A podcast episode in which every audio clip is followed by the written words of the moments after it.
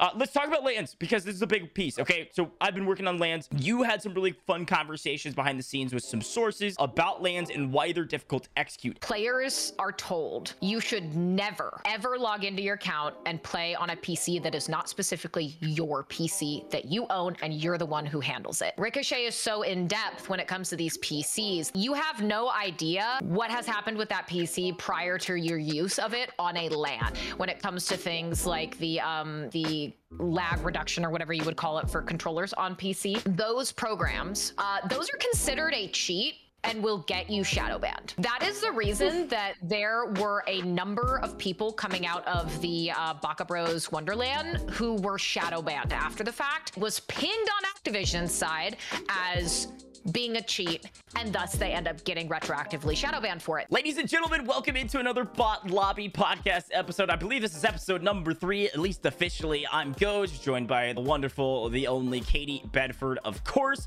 We're going to be your host today, as per usual. And again, we have a very special guest that we want to talk about. But before we get there, look, we appreciate everybody's support that's shown us so much support on YouTube, as well as our live stream, and even on our audio platform. I'm sure you guys are going to be listening to this later, so make sure you subscribe, like the video, and all of those good things. It helps us out in terms of continuing to grow this and make this even better process. Katie, how are you doing today? Uh, I'm wonderful. Super excited about this episode. Uh, one of the great things about competitive Warzone is that every time Goj and I finish an episode and we say, shoot, what are we going to talk about next? Within five minutes of one of us saying that, something happens on Twitter. There's a tournament announced. There's some other happening that fills up our docket for the next podcast. So I think uh, a further just proof of why we should be doing this in the first place. And yeah, we've got a lot to talk about today. Um, kind of a bit of a recap and also talking with Ebatez about CDLR. Uh, we've got, of course, some dabblings in cheating allegations, monitor cams, LAN, and Ricochet and shadow bans and all the fun that comes with those twists and turns and and even more than that. So uh, I'm great, Gojj. I think this is going to be uh, an awesome episode. Well, uh, without further ado, let, us bring the man in himself. It, uh, Katie did say it already. It is Ebatez. We're bringing in Ebatez today. If you don't know Ebatez, the man is an incredible player in Warzone, has been competing for a while, has made the switch to like a full-time competing and content regimen, uh, and uh, really proud of, of, the process that he's been able to take over the last golly, probably year, year and a half. He's going to talk a lot more about that. So let's hop in with him and see how he's doing. Uh, Ebatez, how we doing, man? Yo, what up, what up, what up? Thank you guys for having me, man. I appreciate it. Yeah, yeah. thanks for coming on.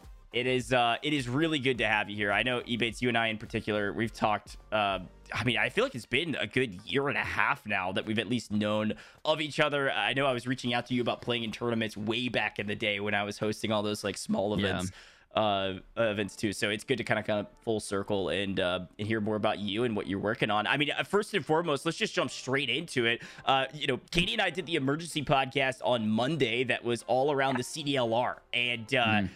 you guys are a part of that, but in a little bit of different capacity. You qualified for it, so let's talk about it. I mean, tell me who your team is and uh, and kind of that process around the qualifiers. Yeah, so my team right now, it's me, uh, Ryda, who's a Facebook streamer, uh, Finessin, and DJ Moss. And uh, that team kind of came about because me and DJ have been kind of doing up for like a lot of these tournaments. And we were kind of talking about like the rule set and stuff, so nothing's really banned. So that's when I I reached out to Ryda because I know he's one of the best like Swiss snipers in the game, and also I know he can run a shotgun. And then also I think we tweeted out like needing one more, so that's when we scooped Finessin because he's honestly probably one of the better rebirth players that I know, just a smart player in general. So that's kind of how our team kind of came together, and uh, it seems to be working. What was the process like? Because um, you had the open and then the qual process, so it, it wasn't easy stuff to get there. Get there. There was many um, well-known household names in competitive Warzone who failed in those qualifiers to get to this point. So what was it? What was that process? Opens into quals. Yeah, the first qualifier, like the open qualifier, the CDL playlist rebirth, was kind of like in my opinion, was kind of lazy. So going into it, like we thought it was going to be a lot more like, yo, we're going straight into customs, like you know, like a public match. Like there's going to be like TikTok kids, whatever. And like our first game in, like I was like, yo guys, this is like a bot lobby.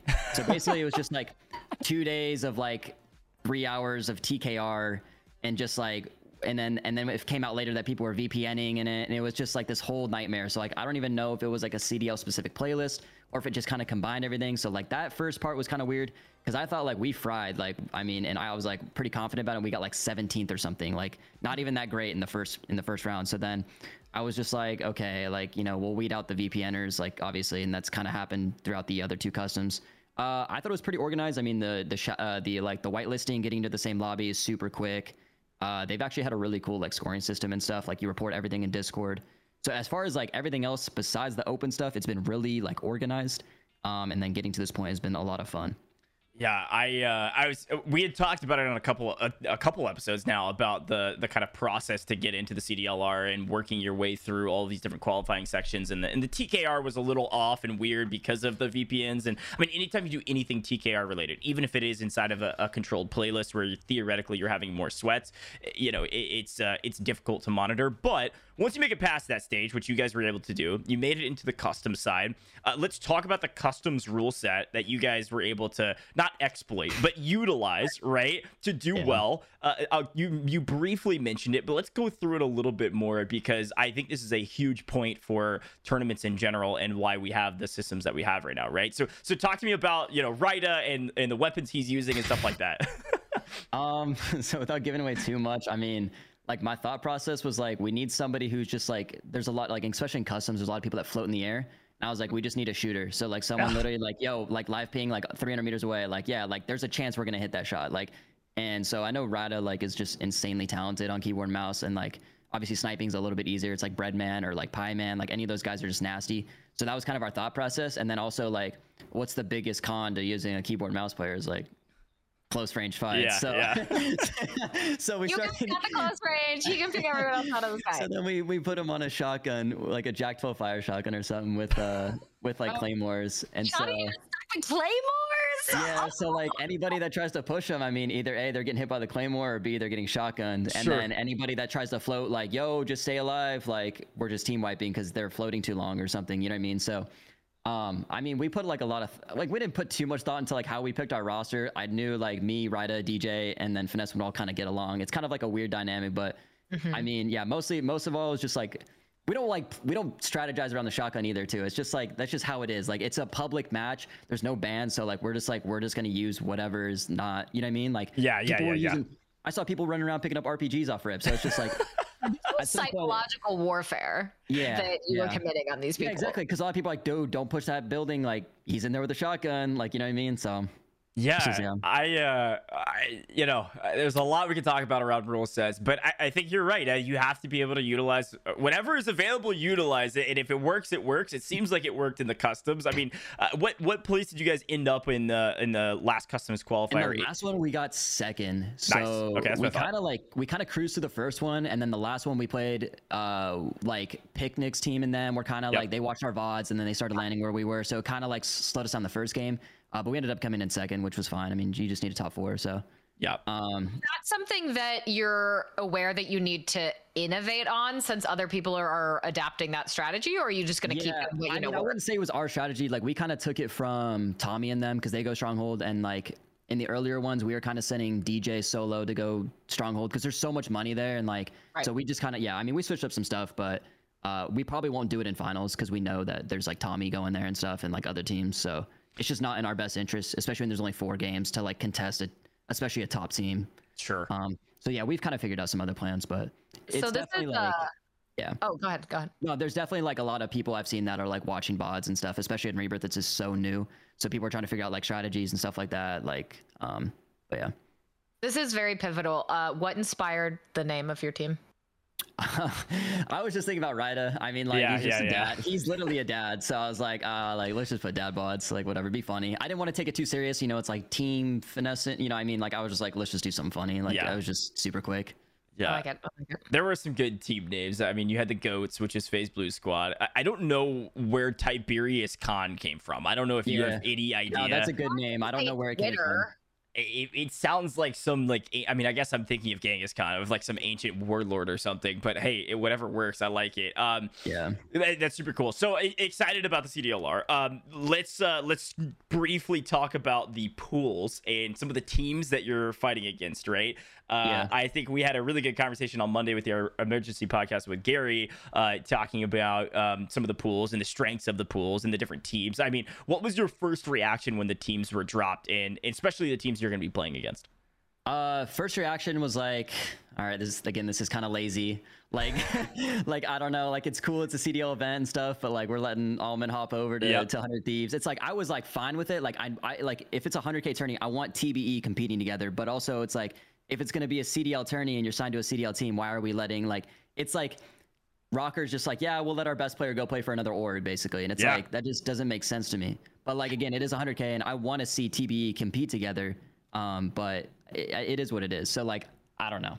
Um, it's like I think a great point, Goats, that that he just made too, and that's something that I kind of tease as well. Is like, I mean, I don't. I, I imagine it was more of a situation of not necessarily Rocker allowing it, but Rocker not really having a choice. yeah. All so, saying, look, if I'm playing in this, I'm playing with the boys. Like, uh, right. I think that that was what it was. It was either I'm playing with them yeah. or I'm not playing in this at all. And they're like, okay, well, what what are we supposed to do?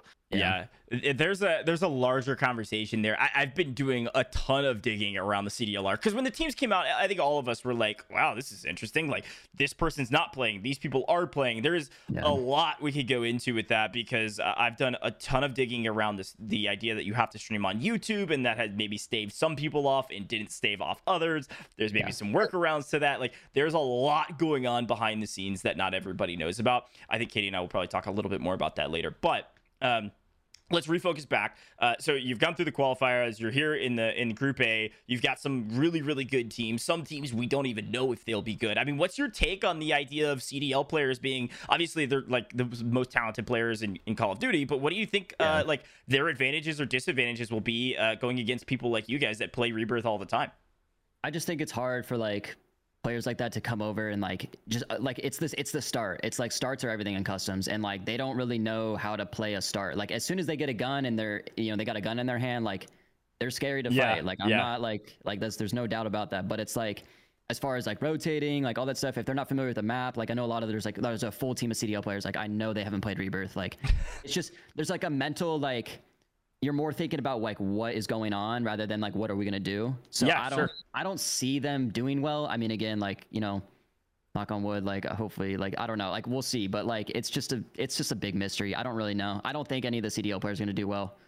Um, yeah, in my opinion, it is a. I think it's a toss up. I think there's a chance they could do really well because their gun skill is incredible. But at the same time, especially I will say with the rule set that we have, they're yeah. even more at a disadvantage. If it was yeah. limited to traditional bands and ARs and, and SMGs, they have a lot better chance. But when they're getting mm. sniped out of the air before they can even realize where they need to go by Ryda, yeah, or they push exactly. a building even two stacked and run into shotguns, you're like, I mean, sorry, I don't care who you are, you're not winning that gunfight. I'll, I'll be curious I mean, to see. more similar to multiplayer, but less similar. And as you guys have said, right, there's there's no pretty little CDL GAs that the players come up with. It's the Wild West. Everything's available here. I agree. I mean, on top of that, how are you making stim plays in the storm? What are you preparing yeah. for those final circles? How are you managing your utilities? And uh, I, I tend to agree with Ebatez' opinion, especially when I look at some of these rosters with pros on them.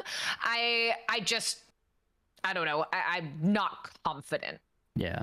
Sure. Yeah, I mean, again, anything can happen, but I'm not confident that they're, especially they're not getting the placement. Like, you know, they might get some it starts, but yeah, sure, yeah, it, it, the, the, entirety of the event. Um, well, I want to pivot a little bit. I, we had talked about a CDLR a good bit, but I wanted to hear your opinion on it. So thanks for, for giving that. Um, yeah. But uh, I, I want to pivot a little bit and, and focus on you for a second because, again, like I said at the very beginning, we've known each other at least uh, through association for a long time. Uh, you've been kind of coming up in the scene. You, you did really well. I remember uh, one of my favorite things to talk about was back in uh, late Verdansk customs. You really found a groove inside of those customs. We were talking mm. a little bit before before the broadcast about an upcoming event tomorrow that you're playing in. I, I would love to hear your opinion on just formats in general from the tournament scene and what you've seen as kind of the ebb and flow of 2v2s versus customs, specifically yeah. on Caldera, because I know the Caldera map is uh, is a little bit different and more competitive in some ways and maybe less competitive in others. So as far as like practicality, getting everyone involved, like customs is definitely just more appealing to like Twitch rivals or like, you know, big tournaments. Um, 2v2s, I think, in my opinion, are a little bit more exciting as far as like a competitor standpoint, a viewer standpoint, everything. I think 2v2s really do like just like make the scene like excited and uh, for like what is Warzone or competitive Warzone. So I don't know if I love customs as much as I used to. It just sucks how like choppy they can be. I mean, like we were, me and DJ were playing with Frozone for a while, and he's just like, I'm done. I can't do this anymore. I'm done competing because he's like, I'm just sitting around for three hours, like you know, just like staring at my, my desk. Like my my viewers are just dead in chat. It's like I'm just done. Like it, so, like I don't know. I think two v twos are definitely, in my opinion, probably a little bit better. Uh, but I mean, I get I get customs because they're they can just get everybody included, um, especially for like rivals. It's just kind of yeah. nice to get everyone in the same lobby and it's fun. It's like, oh, they're battling it out and stuff like that. Um, but that's kind of like my take um, as far sure. as like where where competitive stands right now. I think Rebirth has been great. Uh, again, because it kind of brings it kind of like bridges the gap where it's like it's fast paced. If you die off rip, you're only sitting around for like eight or nine minutes. You're not sitting around for 30, 40, you know, waiting for the next lobby to start. And there's also a lot of opportunities like where they could do like heats, so they could do like a lot of rebirth, like you know three different rebirth lobbies, and then top five from each go to one lobby or something. I don't know. There's a bunch of options, I guess, as far as like that stuff. So yeah, yeah, that makes a lot of sense. Um, I'll uh, I'll be curious to see where the rest of our tournaments go up until Warzone 2. It sounds like Rebirth is going to be a, a, main priority going forward. I mean, everything yeah. we're seeing is, is, denoting that. So, uh, you know, there's a good chance we'll see quite a few more Rebirth tournaments. I even know that is going to be the case. Um, okay, well, look, general tournament scene, Katie. I think this is a good time to start talking a little bit more broadly about the tournament scene um, from an overarching perspective because you've been in the weeds of it, specifically from the grassroots side of things for a while now, um, yeah. and and even more recently, it's been a problem for a while, but even more recently, there's been a lot of issues with cheating allegations, um, sus allegations in general, people being like somewhat removed from events yeah, yeah, it. yeah, mm-hmm. removed from events or dropped from their teammates just based on one little thing that will happen because it's not worth the pain and suffering of going through that. I mean, would love to hear your take, not even necessarily about specific people in the scene, yeah. but like where are we at right now in your opinion with the competitive scene? With cheating allegations and with the mentality of like hey if you're if you're you know small and you are really really good there's a very high likelihood that you're cheating yeah. So for me, like from my perspective, there's no like structure and there's also no like authority really. So like if someone, you know, is getting called out or something, it's like who's gonna say what about what? It just feels like right now it's players jumping in and saying, Hey, I think this guy's cheating and then people are getting removed, which is like I get it, like it's their livelihood, but it just feels like sloppy and also just like I don't think players should be making decisions on who gets to compete and not. It just there's no like uh, there's no authority. Like nobody is making the calls. Like nobody is like I don't know. It just sucks because, like, you know, who knows whether you know the people that have been removed or whatever or accused, like, who knows if they're cheating or not? Like, nobody really knows. I get it, but it's like we're just letting like the opinions of like you know maybe bigger players kind of make decisions on for everybody else. So just like I personally hate it. I think it's lame, and I mean, I but I don't know the answer. That's also why yeah. like I just I don't know. Like I don't play these buy-in anymore because I'm like, who's cheating? I don't know, and I don't like. There's nothing we could do about it. So it's like I don't know. It sucks, but it's just the state of Warzone right now, which is it is what it is.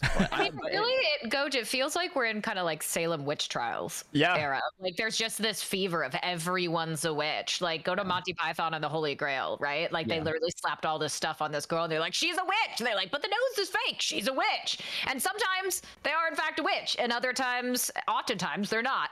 And it just doesn't seem like there's any rhyme or reason to this. And the bigger you are, the safer you are in both feeling like you can throw out these allegations without repercussion right. and yourself being safe from those allegations. Yeah. Exactly. I mean, it just sucks, but I don't I don't know the answers. And like it goes to like an extent it's like so like people are trying to prove themselves and they're like they do something and it's like oh it's not enough you you know there's still this it's like it's never gonna be enough so it's like sure. it's just a dead end of just like trying to prove that you're not, you know, you're innocent or whatever. And then everyone's just like, well, I still in my mind, I, I saw what I saw and I believe what I believe. So I'm, you're not changing my mind. Like, sure.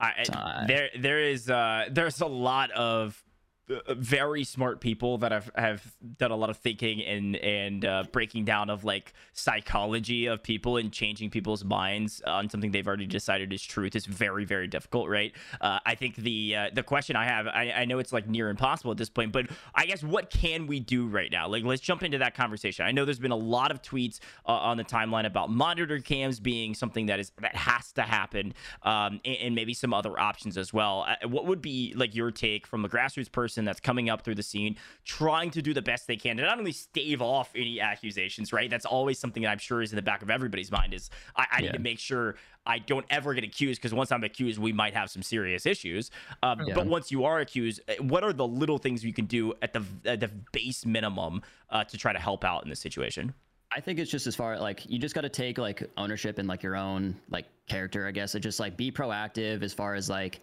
yo, they think I'm cheating. I have a monitor cam ready, or yo, they want my PC scanned. Like, let me tweet out who can scan my PC right now. Like, I know uh, I talked to Hisoka about it because I mean, people were saying that he was, you know, co- getting thrown in the mix, and I was like, look, bro, like, I I was like. Get somebody on your PC right now. Have them check it. Like, be proactive. Don't wait for someone to come to you did. just have someone you reach out to someone and tell them like hey like this is my livelihood this is my career i guess quote unquote like Yeah. Get someone to take you know like there's got to be some kind of ownership. Like people are just so like oh just wait until you know i get my pc scanned by someone who comes to me and it's like dude like if you think that you're getting accused or whatever and you want to prove yourself like just be proactive. Like I, I don't know. Like don't wait till someone else is going to step in for you. So that's just like my biggest advice. It's like there's just too much like unknowns. Like people are just like hi- like doing weird things to like not like completely clear themselves. Like there's like little like there's just too many gaps like that are like just not being filled and it's just like too, it's weird it's weird to me. So like because if i'm getting accused like i'm i'm getting on a stream or something i'm getting someone on computer right away everybody's gonna be watching like but there's too many like like i don't know like oh like where did he go for three days? You know what i mean? Like Yeah, uh, like yeah. it's just like like what happened? Like I, I don't know like i just wish there was more proactivity as far as like people trying to like take care of themselves rather than like having other people take care of them. That's just where i don't know Uh, I I think that's the right. ch- I mean, like eh, like you said, there's no true answer. Like there's no if you do this, you've proven your innocence, and we all know that. But there's there's a, a something to be said about pro proactivity, like getting out ahead of it. If it happens, um, like immediately you're jumping on it and saying, "What can I do?" Because it is people's livelihood. We don't even have to put that in air quotes. I mean, Hisoka was being accused. The man has won thirty three thousand dollars in five months. That is Yeah. a livelihood. That is real money, eh, very real money, especially if your expenses are not very high. Like that's that's livable, if not more than livable. And so, and even people lower down on the earnings list uh, that are that are winning 10, 15, 20,000 dollars in 5 months. That's still great money that anybody would be lucky to have in that amount of time. And so you have to be proactive if you want a future. And, and I think that can extend outside of even the hacking conversation and can extend into other issues. If you have other issues, social issues, or um, you know, I, I don't want to name names necessarily because we'll we'll talk more about this later. But like, you know, you say something wrong and, and people get really frustrated the way you're reacting, and then you start not getting invited to tournaments, even if it's not a super serious thing. If it is, of course, be proactive. But if there's something small, the more you can do to help yourself, the better. And Right. and I think uh, a lot of people are young in this space and don't quite understand that like, hey, I this is a potential livelihood that I'm working on, and if I don't take this seriously and try to uh, uh, act like a business person, I Yeah. could lose that livelihood, right? And Right. and I think a great example too is like let's talk. We we don't have to talk about Shifty for a long time, but let's talk about Shifty for a second. At first, it was like, oh, I don't like. I'm not gonna bow my head to anybody. It was this. It was a little bit of an. He would say the same, an inflated ego kind of thing. Where like they're accused me, I don't give a shit. Like I'm the best that's ever been. Like I can win against anything. But then you saw a huge shift in the way he's been talking about it more recently. Yeah. Kind of woke up to the fact that like, hey, if I'm gonna start competing again, I'm gonna do everything that I can. So he started doing his monitor cams. He started doing some foot pedal cams or whatever, right? Like Yeah. even coming, he came on the podcast with Katie and I and was very humble with the way he was talking about it and saying, look, all I want to do is compete. I want to do Yeah. whatever I need to do to do that. And I think that's the right way to do it. Uh, exactly but Yeah. doing that immediately is so Right. important. If it was from the beginning, I don't think Shifty would even had a problem. And I've Yeah. talked to him about it. Like I'm, I'm fairly close with him. I, he knows that, but so he's doing right things now, and it's, it's good. I think he'll be fine. And I think too when you when you look at things like this, it's it, it's depressing to me that this is also the place that we're at, where it's basically it's putting the the burden on people who don't even realize that that might be a burden that just today they wake up and have to carry, right? Like, uh, I think you can look at Selly, for example. Eh, she had an issue with a clip that someone uh, pointed out the other day, and she did take the steps, Ebatez, that you mentioned, immediately was Yeah. saying, check my C- PC right now. Like, Yeah. let's do this right now.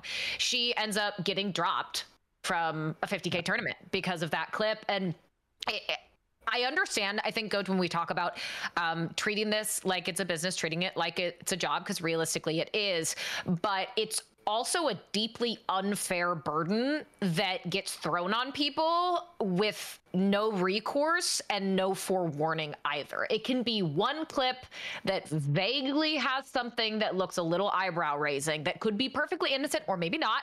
And then suddenly your entire perspective has to shift. Hmm. And I- I think there's core issues there that we really need to try and figure out a way to address so that when this does happen, there's a more equitable and fair way for people to kind of come back from things like this. And I think that's a big part of it as well is how do you come back from this and how are you allowed to come back from this? Because people are never there there will be many people who will never believe you unless the person they are a fan of says they believe you. Sure. Mm-hmm. And until that happens, like for example, if you're a fan of Scummn, you're never, ever, ever, ever, ever gonna think Shifty's legit. Until Scummn says something about it. If he I I don't think he ever will, but if he does, then you can turn there and be like, oh well, I believe everything Scummn says. Ergo, Scummn said this, and I don't have a- an opinion of my own because I don't think on my own. And now I guess I forgive him or don't. And I, there's just so many issues there when I look at this from kind of the 30,000 foot view of how do you begin to deal with that aspect of it, kind of the roots of the problem that then trickle down what we're talking about now. Mm-hmm. Um, Yeah, it's a big one.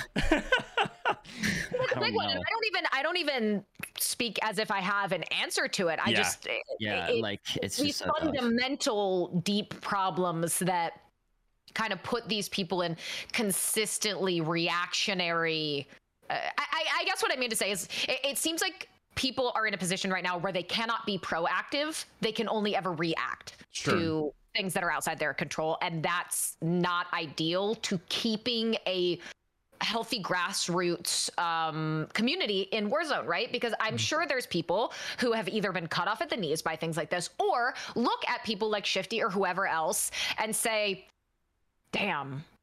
I don't know if I want to go through that. I like, even if they're legit, I don't know if I want to try and compete in Warzone because I don't want to end up like that person. And uh, that fundamentally at the grassroots level makes me very concerned as well. for sure.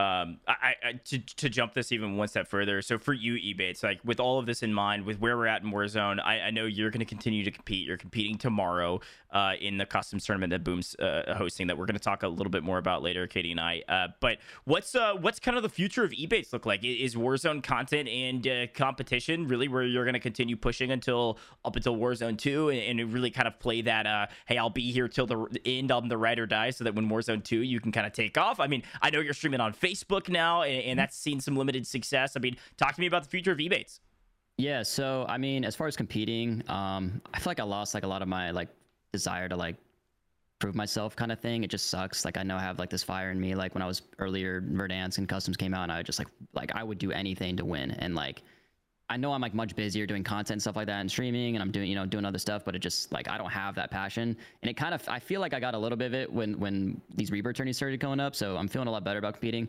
Uh, as far as competing, I don't know. I mean, yeah, kind of just like cruise control until whatever's next, especially with all the cheating accusations. Like I told you, like talking to Frozen about it, like he's just he's like I'm done. Like, and it's just it it, it sucks like getting into a tournament and you're like, well they might be cheating. Like you know, Yeah. it's like it should never be like that as a competitor. Like, well the person that just killed me, like they might be cheating. I just don't know. So like it's just so like mentally exhausting sometimes. So for me, like I'm just locked in right now on content stuff. I feel like uh I had some people like teach me a lot of things about how to do content, how to you know brand yourself, and so I've just been kind of diving into that. But as far as competing, I mean, me and DJ, we and we kind of do our thing, and I think me, him, and Finesse are gonna move forward, just running tourneys together, and it's just a good group. Like we don't we don't have egos. Nobody like you know obviously we want to win, but if we lose, like we're just gonna talk about what we can do better next. So I don't know. I mean, like right now just cruise control on competing, and then just you know full throttle on on content stuff like that. love it is content going to be focused around warzone up until warzone 2 or are you going to start branching into some other stuff It'll. I'll be. I'm doing just rebirth stuff right now, Okay. uh, which is seems to be hot. But I mean, I kind of just. I'm just gonna probably go with wh- whatever's trending. I Yeah. mean, at the end of the day, like we were talking about, this is business. So whatever you know, whatever I need to do, I'll, I'll make sure I do it. I like that a lot. I like that a lot. When I look at when I look at this, and I think everyone should diversify their bonds, if you will. You should always have eggs in multiple baskets.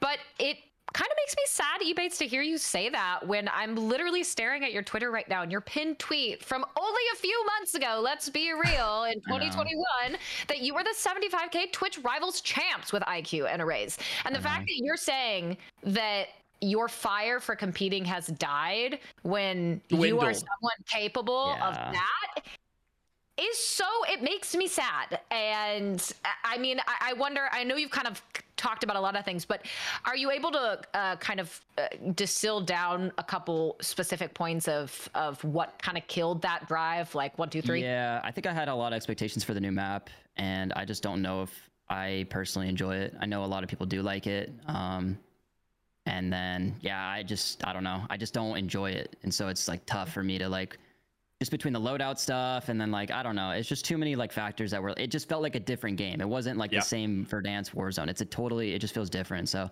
I think just between that and then like not getting my groove or you know a set trio it just kind of like spiraled into like you know it just started snowballing into like ah like i Yeah. don't like this as much as i used to um again like i said like i'm still competing like Mm-hmm. i'm still gonna try my best but i just don't have like i used to sit in court i mean for hours and watch vods and do all that stuff and like i just don't i don't do that anymore i just don't like i don't have that willingness to like learn or do whatever it takes and it like yeah like it sucks but that's just more so like my reasoning i think it's just like between the new map not having like a set trio early on and then like just not liking the game and you know rebirth doing really you know really it's just more fun for me more fast paced so it feels like normal warzone like you know what it's Sure. supposed to be so There's a lot. just yeah There's a lot of people that share that sentiment. I mean, Rebirth is, is taken off. We've got the 100K right now. There's multiple Rebirth tournaments coming down the line. I know the CDL is more focused on Rebirth outside of even, uh, you know, the this event ahead of us. There's 50K coming. I mean, there's there's a lot of events coming around Rebirth, and it's it's shown also with viewership on the content side too. I know you said it was picking up. It's kind of hot right now.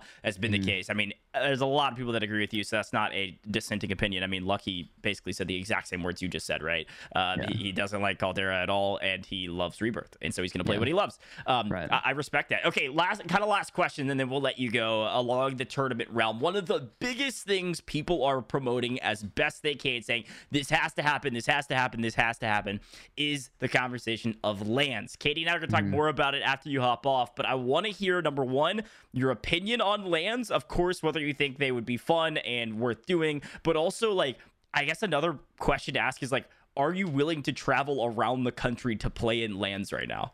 Yeah, so LANs I'm super excited for. Um, I went to a bunch of Fortnite ones. That's actually kind of how I met like Super Evan and them. They did like a lot of the Fortnite stuff and like colors, and so I'm super excited for it because I just you know like think about like TwitchCon and all that stuff like years ago. Um, I'm excited for it. As far as like traveling and stuff, I think it's going to be difficult for a lot of people, and I think we're going to hear a lot of excuses as to why people can't go or something. You know what I mean?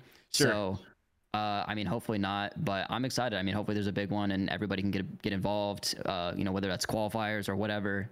Uh, I'm excited. I think it just kind of gives people like, yo, like this is a big deal. Like, let's get involved instead of like, yo, hundred thousand dollar tournament on Thursday. Like, be there. Like, people could be like, yo, we got a hundred k LAN. Like, we got to qualify. We got to do like we got to do whatever.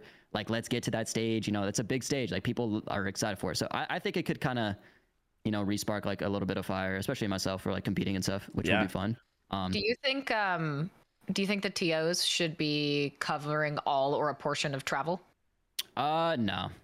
I think it's like kind of like a bet on yourself kind of thing. Like you know, like if you want to, I guess like oof, hard to say. Um, What what's No. how, let's phrase it this way? What's the minimum you would travel for? Like if it was if it was uh what's like a general area that you live? I'm not in like Charlotte, Okay, so so how far would you go for how little money? Like like ten thousand dollars, or it's got to be a twenty five or a fifty. I think it's got to be a 25 plus minimum. I mean, yeah, something that uh, basically essentially a- at minimum is going to tr- cover your expenses Yeah, and I mean, even if like if it's like, but the thing is too, like money also kind of brings hype to the event. So like, if you're going and you're like, yo, I'm going to this like hundred thousand dollar Twitch rivals LAN, it's like even if I don't win, like, hey, I still got to meet a bunch of creators and it was worth it for me. Like, you still got, you know, I I just I hope there's enough build up where it's like it's not just about competing. It's like it's an event, like right, Yeah, like people are yeah. gonna go meet each other, um, whatever that might be. So. Yeah, but I'd say like I mean to bring enough attention, like oh man, for a LAN probably fifty minimum. I mean, Yeah, yeah, in my opinion. yeah. Makes a lot of sense. I think a lot of people share the same sentiment. I uh, I totally agree with you. Even if you go and you make zero dollars, you can kind of like write it off as a networking expense, right? You get to Yeah, spend time yeah, with yeah. people. You got a whole weekend if it's in a good area. I know a lot of people like to gamble. I'm not promoting that, by the way, but you can if you'd like. Um. Fun opportunities. I know, like even I, I was I had an opportunity to go to to champs uh, last year, and and that was just so much fun. I wasn't Mm-hmm. competing, and it was just a great viewer experience, right? And I was somebody that was meeting people. It was the time I was uh, you know first able to introduce myself to like Joe and Exact and like Super Evan, like all those guys in person, which was really fun. So Yeah. um, I, I know a lot of people are looking forward to that aspect of it even more so than the competing side. Although the big conversation piece is all of this could be fixed from the hacker Yeah. side to everything with LANs. And uh, good to hear you're kind of in that sentiment of like, hey, I'll travel, let's make it happen. So For sure. Oh yeah, absolutely.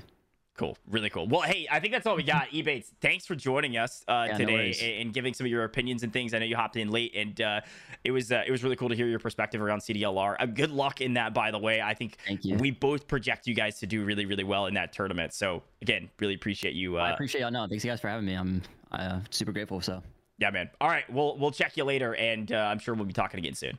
right, y'all. Peace. Peace. Awesome. Yeah. Thank you. Thank you. I think that was uh, great. Uh, when it comes to having someone like Ebatez on, um, I think that perspective is extremely valuable to get kind of like the top perspectives and and everything in between. So, I- mean, that e- insight from him specifically when it comes to like how is this impacting creators and competitors that aren't within, I would say that that golden circle Yeah. you know the the untouchables of the wager chat if you will how how is this whether it's the allegations the state of caldera et cetera, impacting you and um I just again I, I can't stop looking at that. Like you have a Twitch Rivals winner, you won a seventy five thousand dollar tournament, and a few months later you're saying you're not interested in competing anymore. I it's just a sad thing to see. I know But it's I'm- it's I'm really to Caldera. Like I- think some people really like Caldera and have really thrived on Caldera, uh, it, but other people don't. I mean, it's it's as simple as that. I mean, I think there were people that weren't that good on Verdansk that are a lot better on Caldera for whatever reason. One of the main reasons people are saying is because they're cheating, but uh, I don't think that's necessarily the case. I think the map just plays different, right? And uh, and if you really grind the map, especially with not everyone competing on Caldera anymore, there's more of an opportunity for newer faces to make a name for themselves. Ahsoka is a great example of that. There's others, but Ahsoka, I mean, he's top seven earned, uh, running tournaments as, as many as he can. But let, let's continue the LAN conversation, Katie. This is this is the big piece. This is what we've been wanting to talk about a lot today. Really good to have Ebatez on and a great segue into this conversation because you and I have had a chance to talk a lot more about LANs behind the scenes. I have been, wor- I will tell the public this right now uh, for the thousands and millions of people watching. I'm sure that we have right now, right? Uh, the uh, I have been working on putting together a LAN. I'm not trolling you for uh, at least eight months now. Between uh, there, there is a like two, three other events I was trying to do. I have a new one that I'm working on now. They're all LANs and they're all uh, exciting, but they're hard to execute. And I want to talk about why they're hard to execute. What's up? Uh, 30 seconds ago. Okay, we're gonna get to this, but 30 seconds ago, Clutch quote tweeted Swish and said, "We've made peace privately. Glad we could move on. Plus, grow from this." Okay, that We'll is. we'll get to that, but whoo, baby. Uh, well, it- for those that go. are unaware, we talked about this on what two episodes ago in very intensive detail, and uh, Yes. we're gonna get to this conversation because Clutch even responded to our VOD about the Mm-hmm. the idea, saying that maybe that wasn't possible or otherwise. Uh, we'll uh, we'll get to that. That that could uh, that's a, that's a big piece of drama. Thanks for sharing that, Katie. Uh, let's talk about LANs because this is a big piece. Okay, so I've been working on LANs. Um, you had some really fun conversations behind the scenes with some sources about LANs and why they're difficult to execute. Everybody at home knows LANs are expensive, right? The biggest barrier to entry that everybody understands is that LANs cost a lot of money compared Yes. to an online tournament, a lot of logistics, a lot of personnel. There's no question about it. But let's jump into, uh, besides that, and I can break that down a little bit more. Let's jump into some other issues that come with LANs, potentially shadow bans, which is teased in our title, and potentially some other issues. So, Katie, what can you give us on info around that topic? Right. So LANs are, uh, as we know, the um, the staple of uh, kind of proving your innocence or proving your validity as a player. Um, you're all in a set environment with set PCs that you cannot tamper with or otherwise use. All the PCs are same across the board for all the players there. Um, so uh, from the from the competitive side, from the TO side, um, LANs are kind of that that uh, perfect environment for for player validity. Unfortunately, um, there is a direct conflict with LAN when it comes to Ricochet and it comes to anti cheat within Call of Duty. And that conflict, and this is something that I heard directly from sources, um, primary sources on on that matter, is that um, what happens with LAN and the problem with LAN when it comes to Ricochet is that um, players are told you should never ever log into your account and play on a PC that is not specifically your PC that you own and you're the one who handles it.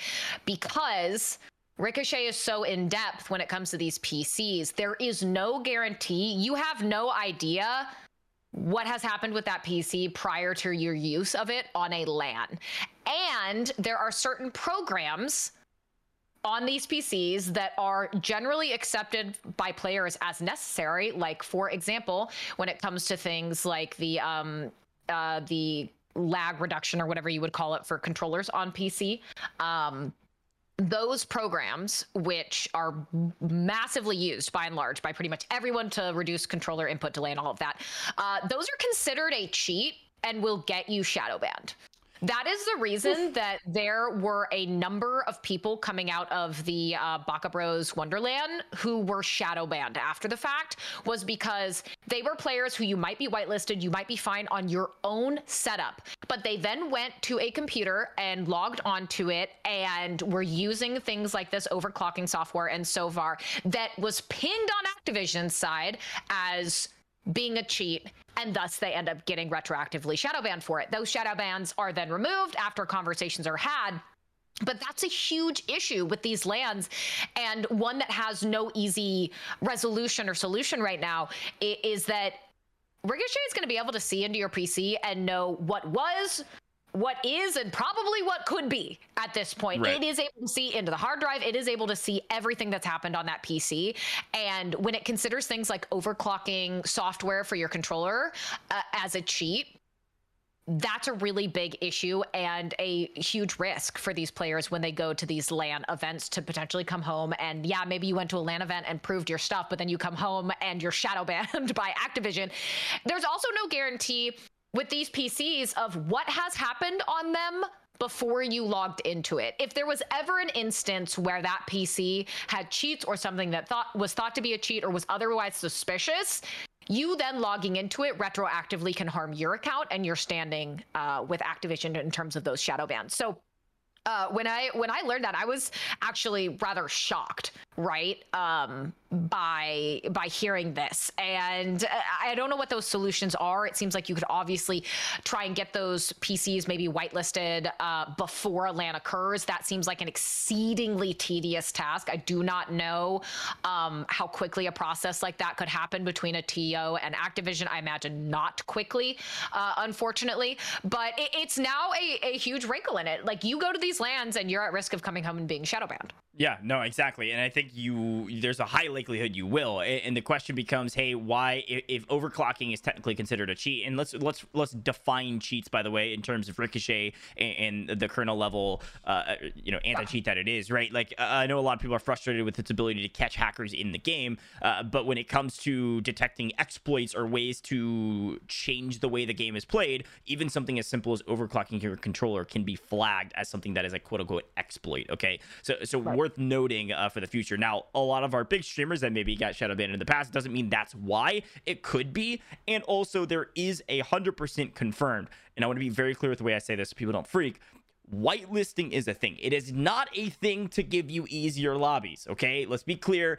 This is a huge point of conversation. Whitelisting is a thing for large streamers because they get mass reported all the time, and there has to be a system to not have them be banned all the time or they'll never play your game, right? So they are quote unquote whitelisted under the fact that if they're getting spam reported, it's not going to go through and carry them forward into a shadow ban necessarily, or at least there's a higher metric to do so, which is why they most likely are not being banned on their own PCs. But there is a problem going to another PC, and Katie is you know explained it perfectly. Mm-hmm. The big piece is that on those LAN PCs, if they're not custom made to order for the event, and it is like an arena that has events, you you really start having a big issue around the fact that you have no idea who played right. on that PC before you. And you're going into an uncontrolled environment yeah. with your account as opposed to the whitelisted controlled environment that you have already established with Activision.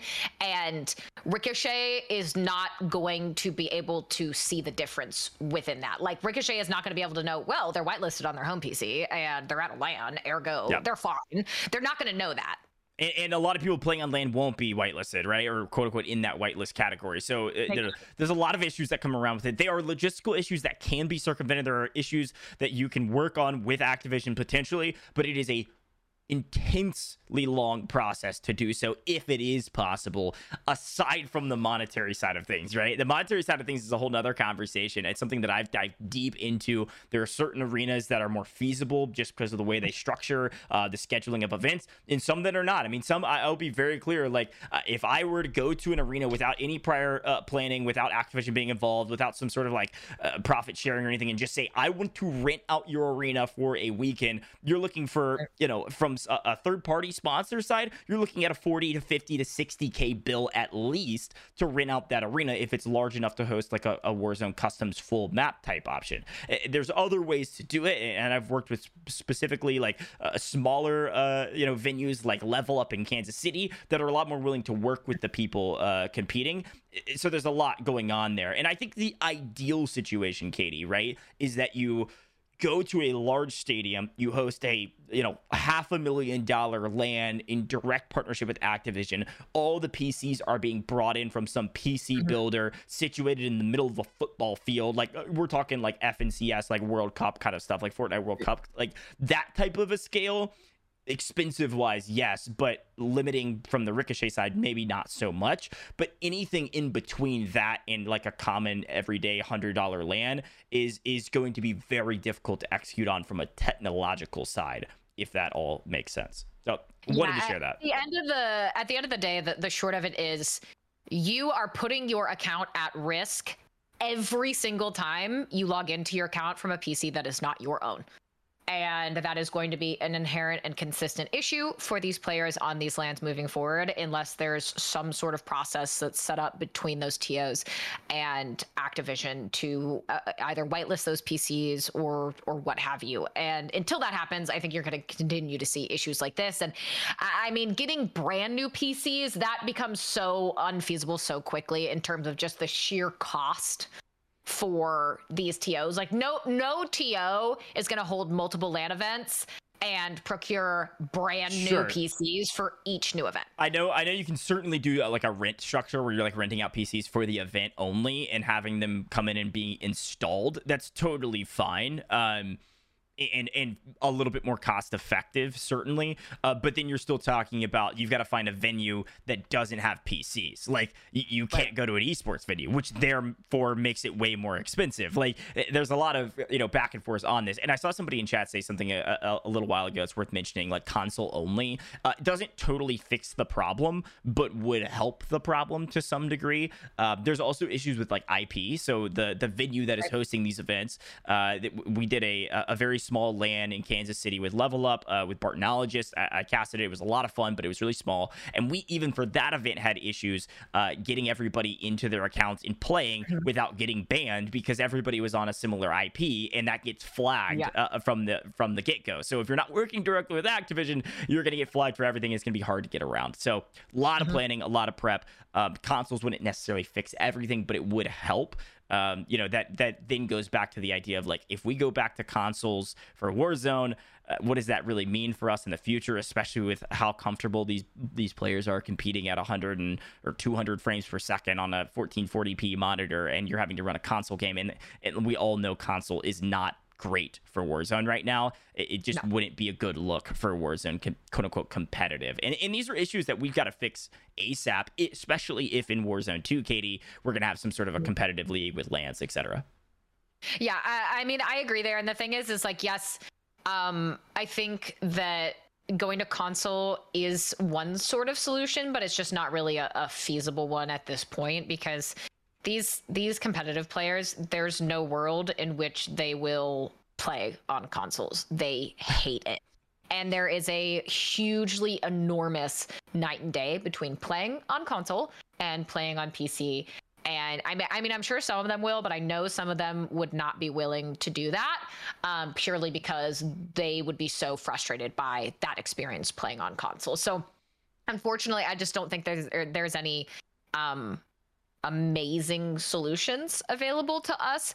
Granted, Shadowban, how big of a deal that is realistically, aside from being a headache for players yeah, who sure. get shadow banned and then have to you know, reach out and get it resolved. Maybe for someone like a JoeWo, um, it's not that big of a deal because you're going to have those direct one to one connections and you can get it done very quickly. It then does become an extremely big deal when you're perhaps someone who goes to one of these LANs.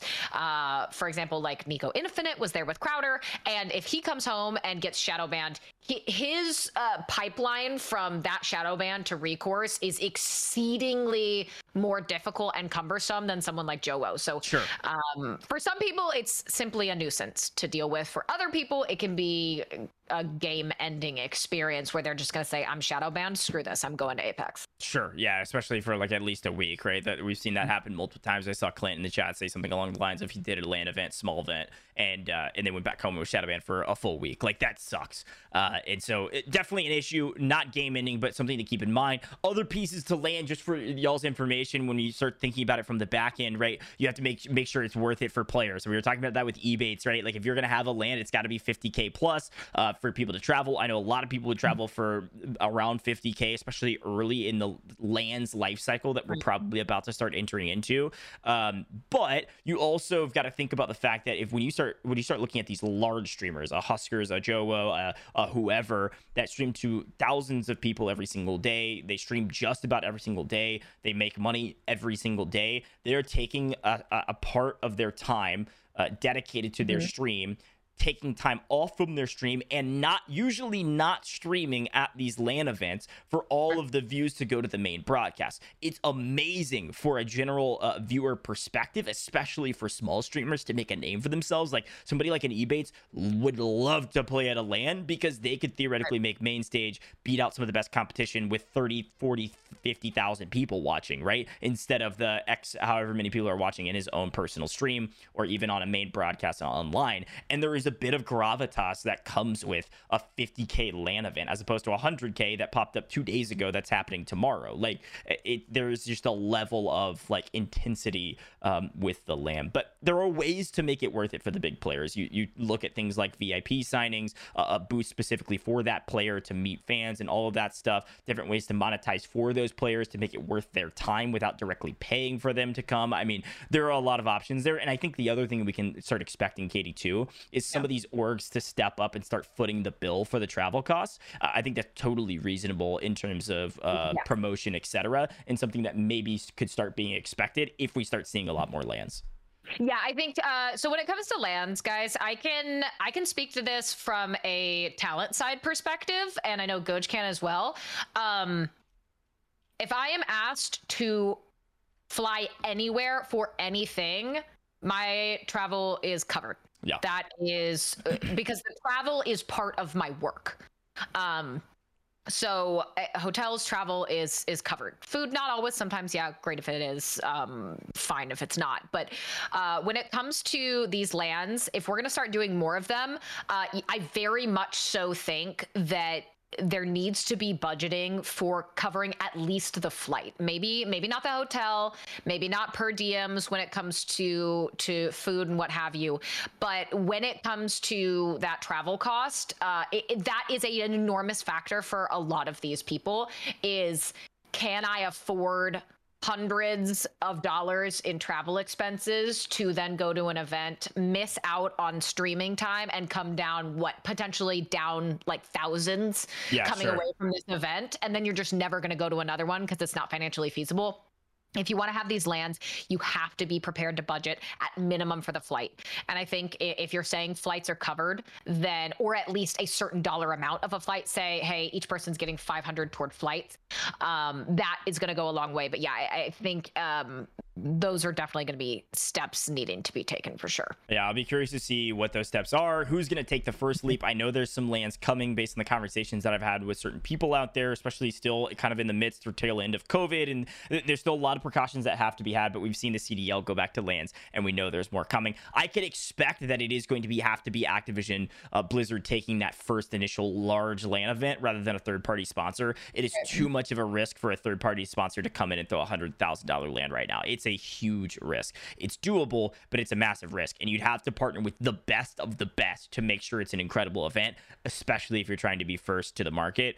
Um, you know, there's more to, to talk more about that. I mean, I, I could certainly help with that, but I am not the most informed with LANs. Like there are more people that have done this a thousand times. You'll want to work with a production company that's done 10s, 15s, 30, Yes. 30 different LANs, or you're going to run into some technical issues that completely could shaft everything you're doing and, and ruin your brand image, right? There, there's a lot of risk associated with LANs that maybe an Activision Blizzard direct sponsorship wouldn't necessarily take as much risk.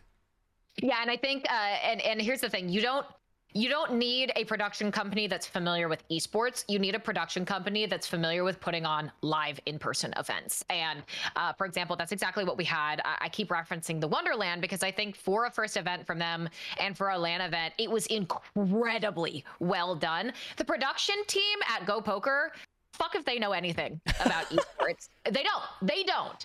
And it didn't matter because they had the program, they had the direction laid out to them by Baka Bros on exactly what the format was going to be, what they needed to do, and how they needed to execute on it. When I got there, from start to finish, they had runs of show. We were Yeah, going sure. through our our practice rounds with production, um, with Lucky and J God and myself. Like that production crew knew exactly what they needed to do to make that event shine, and they executed on it.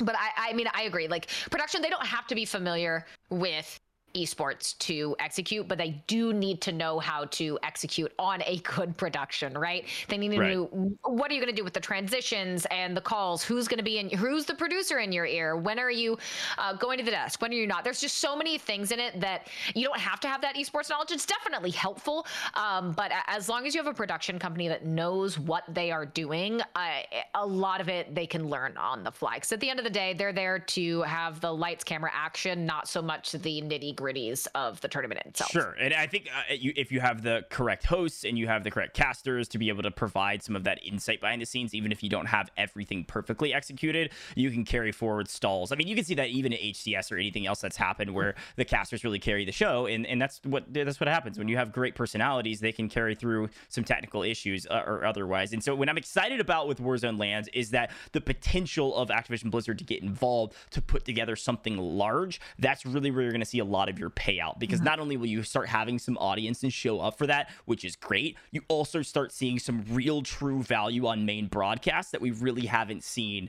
uh, in terms of not only viewership but also just an overall entertaining experience. Uh, Warzone, the overall Warzone landscape in terms of tournaments is is great in terms of the number of tournaments and the amount of money, right? Like I've got all the calculations from Warzone earnings. It's like 1.509 million has been put into Warzone tournaments since Caldera dropped. That's like less than five months ago that it started, and uh, the the success of that is fantastic in terms of the players doing their own content. But our main broadcast can only provide so much value because of the limited perspectives that we can offer. Customs are slightly different, right, Katie? Like you and I cast all the time in customs, and we can provide overarching storylines. And when you start getting everybody watching on the same feed all together, there's so much more hype around that. And you can get the crowd shots and all of that. So when you start having a crowd of a thousand people, that's great. But you're also going to see. I mean, Baka Bros saw what it was like thirty-five thousand uh, at least average or something around that number throughout the entirety of the event on Twitch, which kind of starts reassociating this level of competitive play with Warzone that everybody's sort of written off as like a joke because of the issues that we've seen with lack of spectator modes as well as like hackers or otherwise. Well, right. I think uh, one of the things about that we we talk about uh, when you're doing those LANs, there is no co-streaming competition, Yep. and what I mean by co-streaming is the players are playing at home, so they're able to stream, so they will command their viewership, and there might be some sharing between them and the main broadcast, but it's exceedingly minimal. It's usually people coming in and demanding to know why the leaderboard isn't working, but it's because they're not spelling the word correctly in the command. Whereas when you're on LAN, those players directly are all going to be there. All of their viewers are coming together into one specific location to watch. What that does is create much better opportunities for these LANs to monetize them, right? Yep. You can say we expect to hit CCVs of X amount right now. And that's going to get you more sponsors to put on something like a LAN or maybe make it bigger or up the prize pool or help cover travel costs, whatever it may be but I- I think LAN there's there's so many benefits to it, but I feel like a lot of these people I know that there's ones in the works, right? I know that Yeah. for a fact, but um, I think a lot of people also might be waiting kind of for some of those go aheads from Activision in terms of the nods of we want to see more of these. Uh, There's going to be people who go at it alone and raise their own prize pools and do their own thing, but I, I think it would really go a long way to have um, Activision either put one on or be sponsoring that prize pool in whatever effect or something, uh, something along those lines.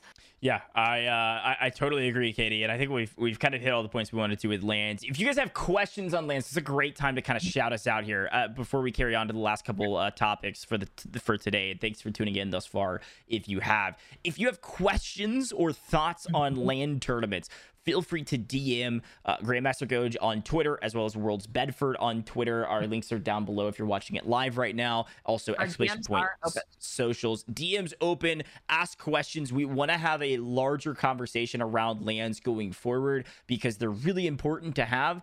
And if the first LAN tournament katie i think this is important. The first LAN tournament or the first couple LAN tournaments are third party uh we want to make sure, unlike some events that have maybe happened in the past, we want to make sure that hopefully, whether it's us or other people, can be a resource to make that a great product. Because if our first Warzone LAN we see, $100,000 is garbage, I say first, I mean like really full customs, full production audience.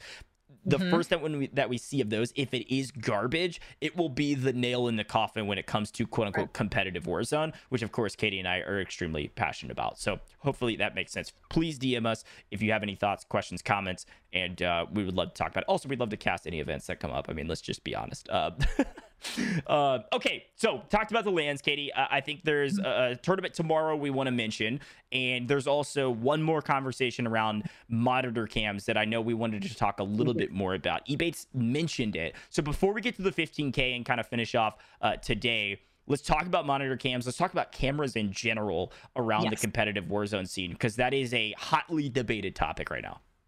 Yeah. So monitor cams, should you be required to have one to compete? Is it fair to have one to compete? What What about face cams, monty cams, all the different issues surrounding that? Um, that's come up a lot recently uh, in debates about. Uh, certain cheating allegations and veiled being one of those that kind of spawned a lot of this continued discussion about it and I- i mean when i when i look at this initially the monitor cam debate um and and you've heard me talk about this offline quite a few times is that uh let's be let's be very clear. Players opt in to tournaments. Tournaments do not opt in to players. So i don't particularly care if you don't want to monitor cam if that is something a tournament's dictating and frankly i have no issue with tournaments doing that i think they should do that more or have some sort of camera whether it's face cam or monitor cam like fine let's implement that if it makes people feel more comfortable in the people they're competing against i they're not there to cater to you. If you want to compete in tournaments, if this is what you want your livelihood to be, there are certain obligations that you have to be able to meet, and something like a monitor cam and a, or a camera in general is is kind of a bare minimum. So when I see Yeah. uh, when I see people kind of lamenting this or having general issues with it, um, it it kind of reeks of some entitlement to me uh, because again, you as a player are opting into the opportunity to play in a competition a TO is putting on and putting on for money that you can potentially earn. They owe you nothing in that regard and it is not their priority to be catering to whether or not you have a camera. So if you want to be competing here yes you need to be proactive in those steps to get a camera if you need to use it. Honestly if you want to be proactive and throw a monty cam on just to have it there uh, I, I don't think that's a problem but everyone should have a camera available to use when they are told to use it. Even if you don't want to use it all the time, if you have one, uh, you should in case someone asks you to use it. I think uh, I think that's right. I, I want to say I, put out a tweet. I pulled it up on a screen right now about I really wanted to hear serious arguments against forcing face cams as well as monitor cams or or one or the other, uh, because there have been some some joke things around it, but also some like not super serious, like I don't want to, or um, I, you know, some people just say, "Oh, I just play better without it on." I mean, I, I, even joked about it on broadcast with you, Katie, right. about like no cam noobs, right? He turned up when he turned his camera off. I don't know if that was the reason why necessarily, or just happened to be that he was playing better.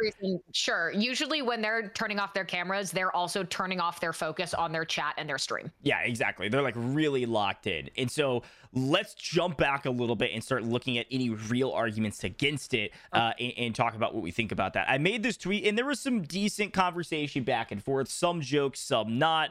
Uh, and uh, I think one of the big ones that came up, I'll see if I can find it in here, uh, was number one, especially when it comes to no, night, not some people play naked. We don't need to worry about that.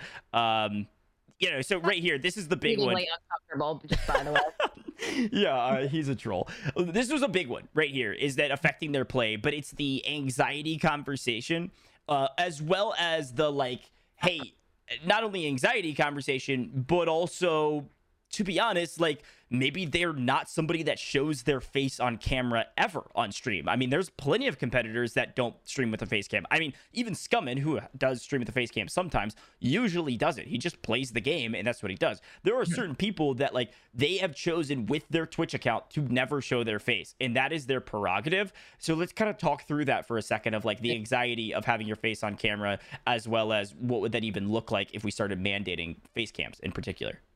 Uh, I'm going to go back to what I previously said. Uh, the TO is not here to babysit your feelings on things, right? If you are choosing to be a competitor, if you are choosing to compete in a sports environment, you are opting in to scrutiny from casters, criticism from viewers, and a certain expectation of being viewed and being showcased by the competition that you are opting into. If you choose not to do one of one or more of those things and you choose to rebuff one or more of those things, then maybe competition is not for you. I have a huge grievance with people who compete, whether it's Warzone or otherwise, and this happens in a lot of other esports uh, Dota is actually a great example of this, where you you get competitors or professionals who are are very um, very uh, hostile to criticism and are hostile to having to kind of uh, bend themselves to the competitions that they are choosing to engage in. And um, I, I, just think that's a very um, kind of silly point of view to be coming from, right? Like you are opting into a competitive environment and all the things that surround a competitive environment. And that means those standards, right? I, I don't think face cams are nearly as important as, as a monitor cam, but again, you're opting into something. They are not opting into you. If you don't like those things, you don't have to participate. Yeah, sure. But forcing people to kind of bend to what you want to do when it comes to something like competition where there is money on the line, tough shit. Get over it yeah. and either uh, either accept them or don't play. I think uh, I, I, agree, Katie, and I think a, a, good way to say this too is like, look, I think if you if you have anxiety with turning your camera on, that is totally fine and like totally reasonable too. Like it is, it, it causes a lot of anxiety for people to be on camera and show their face to potentially thousands of people. Even less than that can be really anxiety ridden and, and really start you know kind of taking away your focus from the game that you're trying to play. Totally respect and understand that. The, the problem becomes, hey, when it comes to a tournament, ten thousand dollar plus tournament in particular, if the anxiety is really what takes you out of the the competition, then you got to take care of that on your own, and that maybe comp- competing is not something that's for you, right? Because this is necessary for us to go forward. A lot of people say monitor cams don't work, monitor cams don't work, they can be easily hidden from. Agreed, unless you position them correctly. So when we start talking about the face cam slash the uh, monitor cam situation, let's really drop it back to how monitor cams are supposed to be used. It can't be a camera that sits in front of a monitor that that's all you can see because you can do the crazy workarounds of like OBS, you know, duplicating. It Mm-hmm. needs to be a monitor cam that's behind you as a person that shows Yeah. your back and looking at the monitor that we can then see the gameplay on to see if there's the red boxes or whatever, right? Um, and not only that, it also is helping prove that you are playing as opposed to somebody else. There's been some allegations around certain people in the scene that they maybe weren't playing on a certain tournament. It was somebody else playing for them, and that could be an issue, especially if it's a if it's like a gender specific tournament or something like that. I, there's there's a lot that goes into this conversation, and there's nothing that's going to fix the problem. But we need to do we need to start doing the bare minimum when it comes to, to tournaments, especially with the amount of money and the, the the livelihood that Ebatez was talking about. If we aren't doing the bare minimum, there's really no expectation that we're gonna do anything at this point, especially if Ricochet's not able to help us. Like we we've got to do something. And Uh, to tease a little bit, we've got a larger conversation coming in some future episodes with somebody that has even a, a longer process outside of just the monitor cam. But we got to start with the monitor cam. Like it, it has to be a thing. It- you have to have some sort of camera that shows you and your setup at least to some degree in tournaments. I, I, I cannot get around that idea. No, I, I completely agree with you. And at the end of the day, again, it's not a TO's responsibility to compromise competitive intre- integrity for your feelings. And I, I know that sounds harsh, and I know I'm saying in a harsh manner, but I'm doing that for a reason because, again, I go back to the fact that this is a competition. And considering the state Warzone's in right now and considering all of the factors that already impact the integrity of competition, uh, it, it I, I just cannot abide or at least give much weight to the I don't want to put a face cam or a monocam on because it makes me anxious when it, is much more important for the TO to take steps to preserve integrity of their tournaments, which impacts having tournaments at all and the longevity and health of tournaments in this scene over you saying, I don't want to put a camera on. Because uh, again, you're you're not being forced to do this. This is an opportunity that you are choosing to take a part Yeah. in. And when you choose to take a part in something you are also choosing to abide by the rule sets that are put forth for you. And if you don't want that don't play don't expect them to change everything for you Yeah, no, and I agree. And this could be even taken a step further. If there was some intrusive download, like crazy intensive application that was an anti cheat that you had to download and like let's scan every ounce of your PC and there's security issues behind that, like this is a step too far that I'm talking about. But it's the same concept. If that was required to play in a tournament, it's opt in. Like you just gotta opt out if you don't want this to be a part of the way you compete or what's a part of your PC. It really goes the same way for monitor cams, etc. The mm-hmm. only argument, and I will give them credit. I was going to try to pull it up in the comments. I couldn't find it. The only argument that I, I somewhat understand is not the I don't have a face cam. You can buy the cheapest face cam out there for like 20, 30 bucks. Uh, If you really can't buy the face cam, if you actually have issues, like seriously, like DM me or something. Like I will, I will, if you are a true competitor and, and you don't have the funds to buy a camera, I will buy you a $20 camera. I'm not trolling you at all right now oh you're about to get swindled just DM me. But that to say, I'm kind of joking, but not really. Uh, that to say that that can't really be an issue. The one issue that we will run into occasionally is that when you are streaming and playing a game, especially Warzone, frames are an issue, and the uh, the Yeah. quality at which your game uh, can put out a product that you can compete on is an issue, and a, and a really big issue in Warzone in particular. And adding in more equipment like a camera, like hardware like that, onto your stream does add load. Uh, we have confirmation of that, and I know there's some people that have, have mentioned that. I was specifically talking, I believe it was Efuse Jason. I think his name is Jason. Yes. Um, that that mentioned that topic, and I think that is a true and valid concern, especially with this, the, you know, the price of PC parts and stuff like that. Uh, but this is a, a, another barrier to entry into the tournament scene. That's just an unfortunate part about Warzone right now that we can't really control. Um, so just kind of keep yeah. that in mind um, going forward. Is that like the organizers can't control the state of Warzone? We can they can only really react to it. And if that means the more limiting factors for players, unfortunately, that's really what it means until there's avenues to get around it. That's at least my opinion. Well, and I, I agree. I think uh, when it comes to things like Wi-Fi versus fiber for versus whatever, uh, or the quality of the PC you're using, for example, a lot of that can very much so negatively impact you if you're adding things on like cameras and, as you said, increasing that load. Uh, and that is kind of one of the few arguments that I'm I'm very much so sympathetic to. But again, that's not really a TO's problem. I think TOs, if those are concerns of yours or issues of yours, you should reach out to the TOs, see if there's a workaround, see if there's something you can do, whether it's with your phone or otherwise.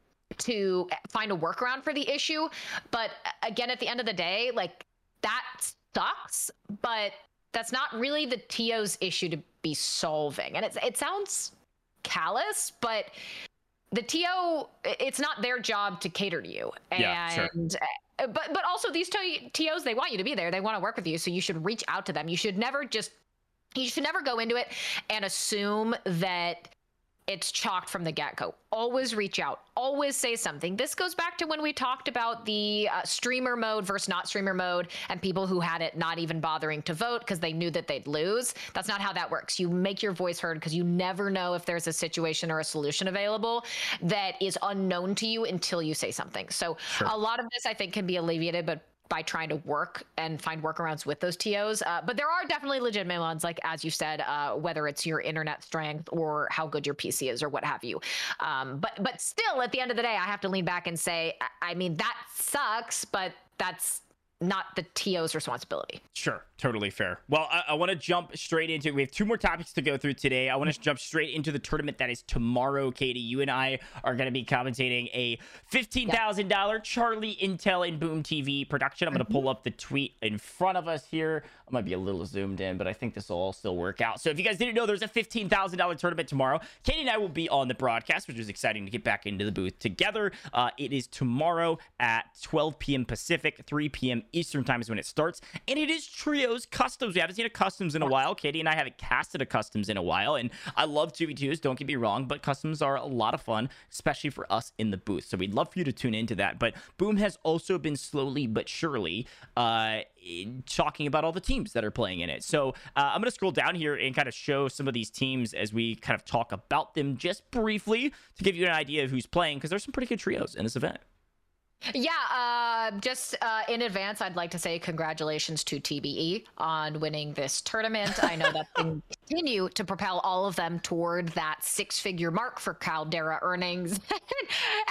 as much as it is a joke, I mean, when it comes to these trios, that's always going to be the one that skyrockets to the top of your list uh, as most likely to at least be guaranteed to place somewhere in the money. But yeah, uh, I mean, we can start scrolling through and, and talking about some of these teams because there's some very, very very good trios uh, that I think can make an impact here and shake things up, especially in a custom format. Yeah, I mean, Vapid Zam, uh, they won our 50k, right? I mean, they are they just won a crap ton of money like a month and a half ago or whatever that was, a month ago, and uh, they're going to try to replicate it in uh, in a customs format, which I know they're talented enough to do that. I'll be curious to see what they're able to do with Hadzi uh, by their side. That's a pretty good trio. Uh, and then another trio. This one just slightly different than usual. It doesn't look like Hisoka is on this squad for whatever reason. I think he's busy with uh, maybe an in-person event with Juki's. I can't remember, but Wars Prodigy and Skullface is a fantastic trio. Skull and mm-hmm. Wars in particular play together quite a bit. Be fun to watch that trio. Uh, this is a classic, right? Flanked a Picnic Basket and Nick Cool.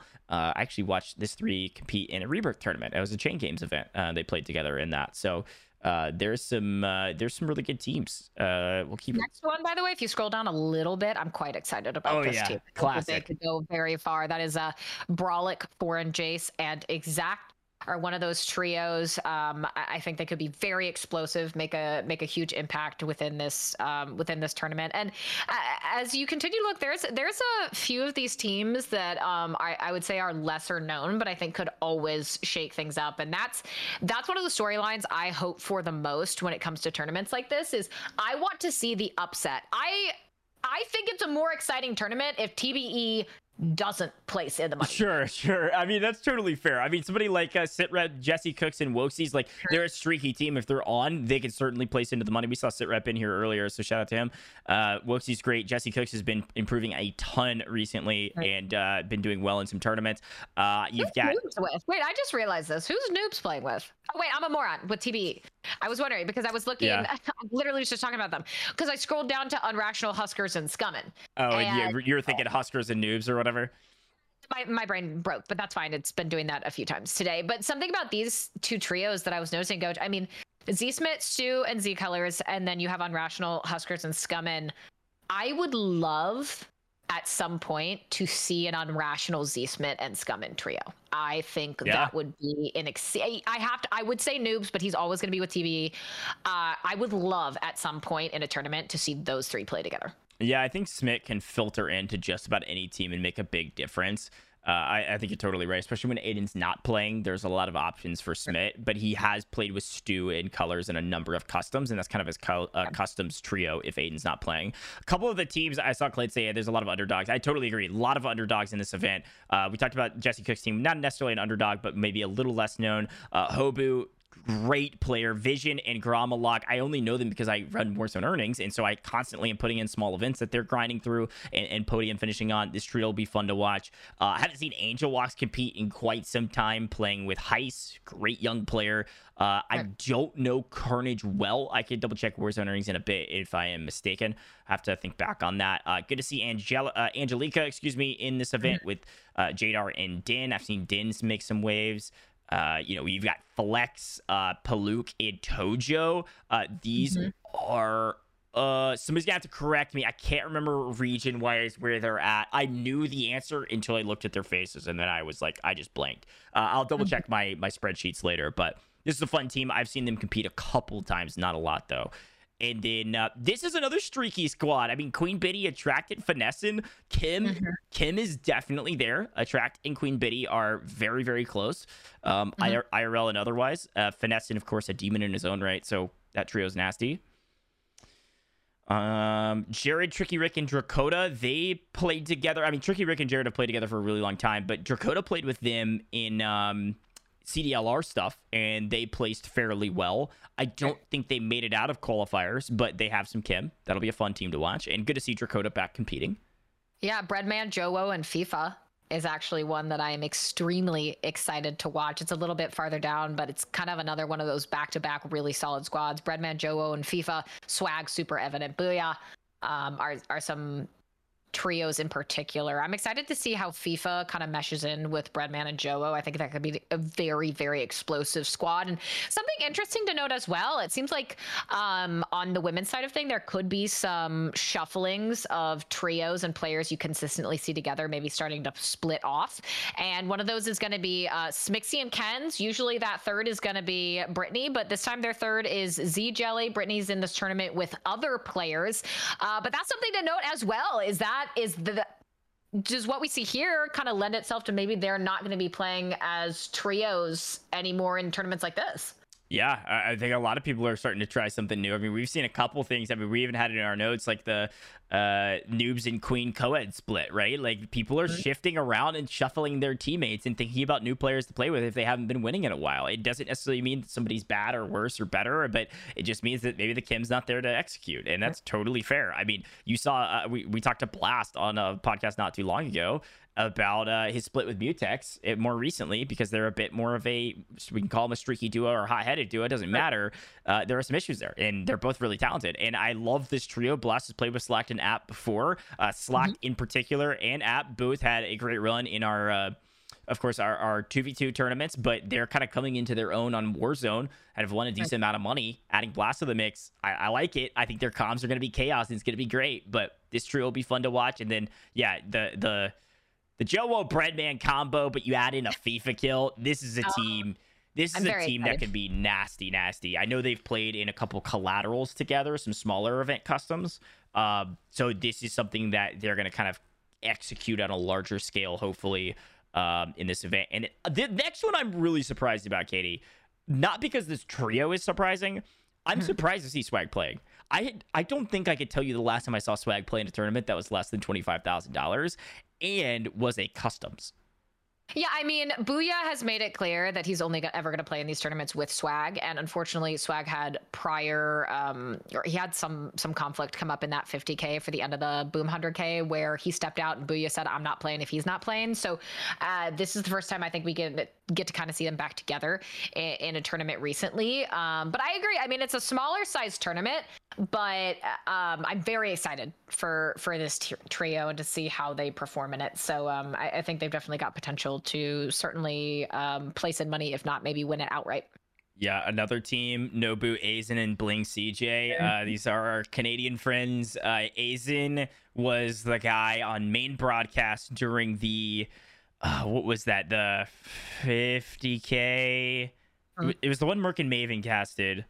Tim the Tatman's 150k. That's what it was. I was like, what tournament did we not cast? There was like one. Uh, Aizen was on screen a ton during that event, the 2v2, and Aizen was frying, like twisted out of his mind. He, he plays at an insanely high sense on uh, mouse and keyboard, and uh, the only barrier he's ever had to entry in the tournament scene is he's not great uh, English speaker, and so uh, playing with a French Canadian uh, players like Nobu and Bling uh, works well for him. He's very talented. That trio could do really well. And then this is the trio that you mentioned, which was Smixy, Kins, and Jelly. Uh, I know Smix and Jelly have played quite a bit together, kind of on and off. And uh, and then of course Kins. I mean Kins is I think top female earner in the game. Smix is right behind her. Uh, I think they're like 22nd, 24th overall. I mean they're they're deadly. Kens is just phenomenal. I every time I see her in a tournament, I get excited. Like watching her evolution has been um, a real trait. And we'll also see her CDLR. She's the captain for the Seattle Surge team um, that we talked about in that emergency lobby earlier. That we anticipate to be one of those teams making out of the top five in Semi Group B.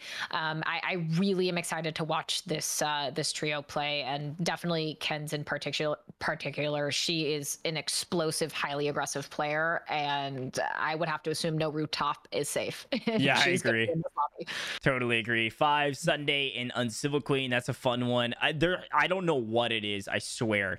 Every single time I watch Sunday play, she is in the in circle one way or the other. Do they have a ton of kills always? No, but they are there in the in circle almost every single time. In kill multiplier format, it works. You got to pick up kills along the way. We'll see if Uncivil Queen and five by five can help in that category. For them is I, yeah. I, think they'll be able to place well for multipliers, but my big question is, can you yeah. also um, couple that with a decent amount of kills? Yep, yep. Brittany Braxton, Valid Hands, Brittany and Valid played ton of events together. Uh, I know that Valid is very talented young demon. Braxton, I believe, is 20, if I remember, uh, kind of on a come up as well. He talked about uh, a lot of things he's been working on behind the scenes on in the customs category in particular. Uh, mm-hmm. I, that the team could do really well if uh, they execute tomorrow. Queen Eliminators back into the tournaments with Traverse and Shimurda. Not a bad trio at all. And then, of course, you've got TBE. I mean, mm-hmm. I don't even need to say anything about them. Everybody knows. Uh, I mean, combined, by the way, I'll literally pull it up right now. Let's go. 150K plus roughly combined. Yeah, I mean, Almond here is Almond has 100k. Tommy's got 84k. News has got 63k. So what is that? 250k roughly? Yeah, 247. Uh, to, to combine, that's a quarter of a million dollars between the three of them that they've earned. I mean, you know, nice. Uh, yeah, and then uh, kind of that final one uh, as we get to the end of what Boom has tweeted out. They'll, I'm sure, continue if they're not done already to tweet out these teams. But then you have Rated, Myapo, and Otterize. Uh, I am so thrilled that Rated seems to be getting back into the competitive scene, um, and is someone who has greenlit does want to come on the podcast. So we will have him on at some point. Um, but Rated, Myapo, Otterize, another team I think could do exceptionally well here. No, I agree. I mean, they've they've played together as a trio for a while. Ever since Aiden and Rated kind of split up in customs, and in particular, even two v twos. But when they split, uh, Rated immediately went over to Mayapo Otterize and said, "Hey, what if we mm-hmm. ran?" And they did well, and they've got the chem and the skill to to win win tourneys. They just kind of need to piece it all together. Um, you know, we've seen some some crazy things happen with Rated where either his internet goes out at the beginning of an event, he gets a sub, and then the sub ends up winning the tournament with Mayappo or otherwise. I mean, there's there's been some funny conversations around that, but this will be a, a potentially first big event that this trio would win together and kind of continue to solidify that they you know they can start being lumped into the conversation of great trios like a TBE, like a Huskers coming on Rational, like a, a what have you. So uh, be fun to see. But yeah, those are all of our our teams. Traditional bands, I believe, we're playing six games games. Uh, we've got the boom rules as well. Uh, to be able to go over a little bit of that, but it, it sounds like a, just a kind of traditional customs tournament, which is which is great because we haven't seen that in a long time. I'm always a fan of customs. I know that my opinion may differ. I know that 2v2s are exciting to watch and they they really are, but there's something about the competitive threshold being elevated when it comes to a custom that um, I I love as a caster. Yeah. Um, especially when I, I, like mini royales, but when it's the traditional customs and you get to watch the best of the best go up against the best of the best, um, that high level competition is always going to be excellent to watch. And we'll get to watch it uh, tomorrow. And I hope everyone here joins us in that broadcast. But uh, I think uh, I think we've kind of covered that. So, Gojj, I don't know if you want to kind of bump on to the next thing. Yeah, last last last piece of conversation is really an update uh, of what we had talked about about yeah. two two episodes ago. And again, we thank everybody for tuning in today. This is a this is a fun piece of conversation. I say to some degree, uh, is the the convo around clutch bulk. Uh, Katie and I had a fairly lengthy conversation around what we would do if we were clutch to get back into the tournament scene. He has been tweeting uh, incessantly about wanting to get back into the tournament scene. What can he do to be unquote unquote blacklisted, if that's even a thing? And uh, how does he eh, be able to play again? And one thing that Katie uh, was so eloquent in the way she put this was was essentially, hey, look, like if you want to get back into the tournament scene, you, you can't keep the complaining about it is not going to help. What's going to help is getting to the people that were directly involved, the Swishums, the Queen Shadows, in and directly and personally apologizing and going from there. That that's really your only way forward. Um, and I'm not sure we had influence on that, but it was noted that uh, he made another tweet about that, and one of our viewers at home, shout out to you guys, uh, new viewers of the bot lobbies, we'll call you guys bots maybe. One of our bots uh, tweeted at him with our VOD from YouTube and said, check this out. Gojj and Katie say we really think it's like the only way forward. He said, great take. I don't think this is going to help, but we'll see. And then later, uh, Swisham, and I'll pull this back up on screen. Swisham tweeted out a uh, a TwitLonger about the clutch belt situation. Uh, I can open this. I don't know if the formatting will yeah. show well, but oh, it actually does. So, Not too bad. Say go ahead and open that um, just to provide some extra context around this. So um, our podcast was linked. Um, Clutch responded to it. I responded to Clutch um, and basically told him that uh, if if he truly wants to come back, this is something that needs to get resolved directly with these people. Is that something that he want? If that's something he truly wants, which is to compete again, and he had he had responded to me and he had said, "I apologized and moved on. Just because my apology wasn't accepted by them is fine. I know that I was genuine and that's all that matters. Can't please everyone. Plus, all I'm looking for is a timeline from Activision themselves as to if my blacklist will be removed so that I can move on." Now he then deleted that response to me. I'm I'm not exactly sure why. Um, I, I'm not a I don't hate the fact that he deleted it because I don't think it was really the best response. But uh, again, the the road forward for him must start and has seemingly started with these updates and the TwitLonger that Gojj has pulled up. It must start with him resolving this with Swish and by extension Queen, but but primarily Swish. Um, and it must be a public resolution between them. And I talked to Swish because she saw um, the tweets and the responses I just mentioned between Clutch Belk and myself, and we had a long conversation um, last night about it. And she reiterated to me um, in private private, what she is reiterating here in public, that she doesn't have ill will toward Clutch. She just doesn't agree with the way that this was handled, but she is not a vindictive, hateful person. She does not want to see him be someone who's punished forever. And what I think she did here, culminating in all of this, she doesn't want to deal with this anymore. She doesn't want to have to think about this anymore. She does not want to have to receive hate from his community or to have it weigh on her heart either. And so she put out this TwitLonger and um, kind of basically just said, like, look, he hasn't directly apologized to me, but like I don't really care. Like I forgive you. You're fine. I don't think you're an awful person, and uh, we can read bits and pieces of this Gojj if we want to, or in its entirety since you guys can see it. But um, she put out this TwitLonger, and I I thought it was so excellent the way that she worded this and was extremely mature uh, of her to put this out. Because again, keep in mind, guys, this is someone choosing to do this when they've not actually been. Th- this is the aggrieved party who's not actually been apologized to. Um, kind of having the maturity to to be the first one in a situation where they don't need to be the first one to say, let's move on. Yeah, I mean, we can we can talk about this extensively, and I know we even talked about having Clutchbuck on at some point. That yeah. we would love to have a larger conversation. I would love to have Clutch him. on uh, as Swish as well at a different time. Yeah. Um, I would love to have them on to kind of talk about this and talk about themselves. But but yeah, yeah. so she put up. A lot. Yeah, and so like the idea here is that she's forgiving him regardless of him not privately DMing her. I think that was the biggest issue that Katie mentioned was like, hey, he did a public apology. He did two public apologies. One was probably a bit better than the other one, but it was more so an apology apology. He should be apologizing too. Yeah, sure. It was like uh, apologies to the general public, not to the people he he directly were. Um, it was was I guess all of his comments were directed at two specific people, not the public. So those are the people he should be apologizing to, not the public, yes. right? Uh, and, and, so with that in mind, Swish just said, "Look, it, it didn't happen, and uh, I'm going to go ahead and uh, and just say, look, I forgive you. Let's move on can we can we yeah. move on? I know like even at one point she was blocked still by him or something, which was crazy. But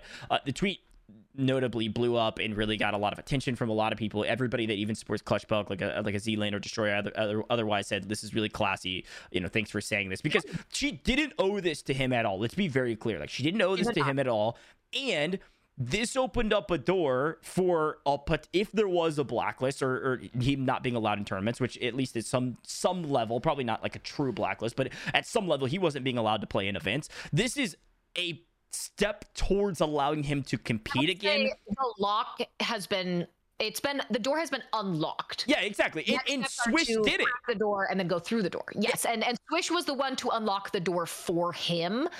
Um, and again, I think that's incredibly um, mature of her to to do that. And again, though, the onus then swings back to Clutch, and it's really always been in Clutch's court, the ball. Yeah.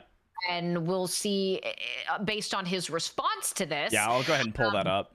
Yeah, and this is something I mentioned earlier because I saw it pop up on my timeline, uh, and also something I've reached out privately to Swish to to ask about how this went. But Clutch quote tweeted her and said, "We've made peace privately. Glad we could move on, plus grow from this." And I mean, this is what I wanted to see months ago yeah. when this first occurred. But better late than never. I am super happy that um, Clutch has taken this step, and I think it's um, a really excellent step for him to take. Now, next steps remain to be seen, but uh, Swish, I, I think, just so incredibly mature of her, and Clutch. This is this tweet right here is everything I hoped. Of all the possible clutch tweets, this is the right one. Uh, I think in a long string of maybe wrong tweets, this is finally on that right track. And I'm really, really happy to see it. I, I totally agree. Uh, excited to talk to both of them later. Uh, excited to see what comes out of this. I mean, whether you think great or or terribly of Clutch, if you if even if you hate the guy and hate everything he stands for, that's your prerogative. From Katie and I's perspective, like we like to see. You said this perfectly last time, Katie. Like we like to see the best of the best compete. He was fantastic. The trio of Destroy and Z Laner and Clutch Belk DBZ really had great things going for it. It was contesting against TBE. It was contesting against Husker Scummn and Irrational, and we like to see those competitors compete.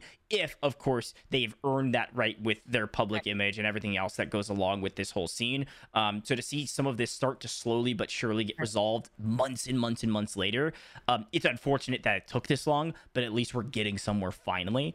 And um, and also to see, of course, the classy response from from Swish is just a, a, a cherry on top. So um, shout out to to Swish in particular for really starting the conversation when there was no reason for her to do so, um, and uh, in opening up a potential door or unlocking the door, like Katie said, to move forward. But that's the, that's what we'll cover with that. We'll talk more about it later, I'm sure, especially if things come out of this, if there's some results out of this besides some maybe uh, some good warm feelings. Hopefully there will be. Um, who knows? But uh, Katie, I think we've hit. Know, next step for Clutch before we close this. Coach, yeah, yeah, yeah you cannot emo tweet anymore.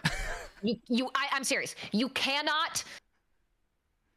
Ha- there's ways to phrase it that do not come off in this way, but you cannot sound whiny. You cannot Sure. bitch on Twitter about tournaments now. Like this has been.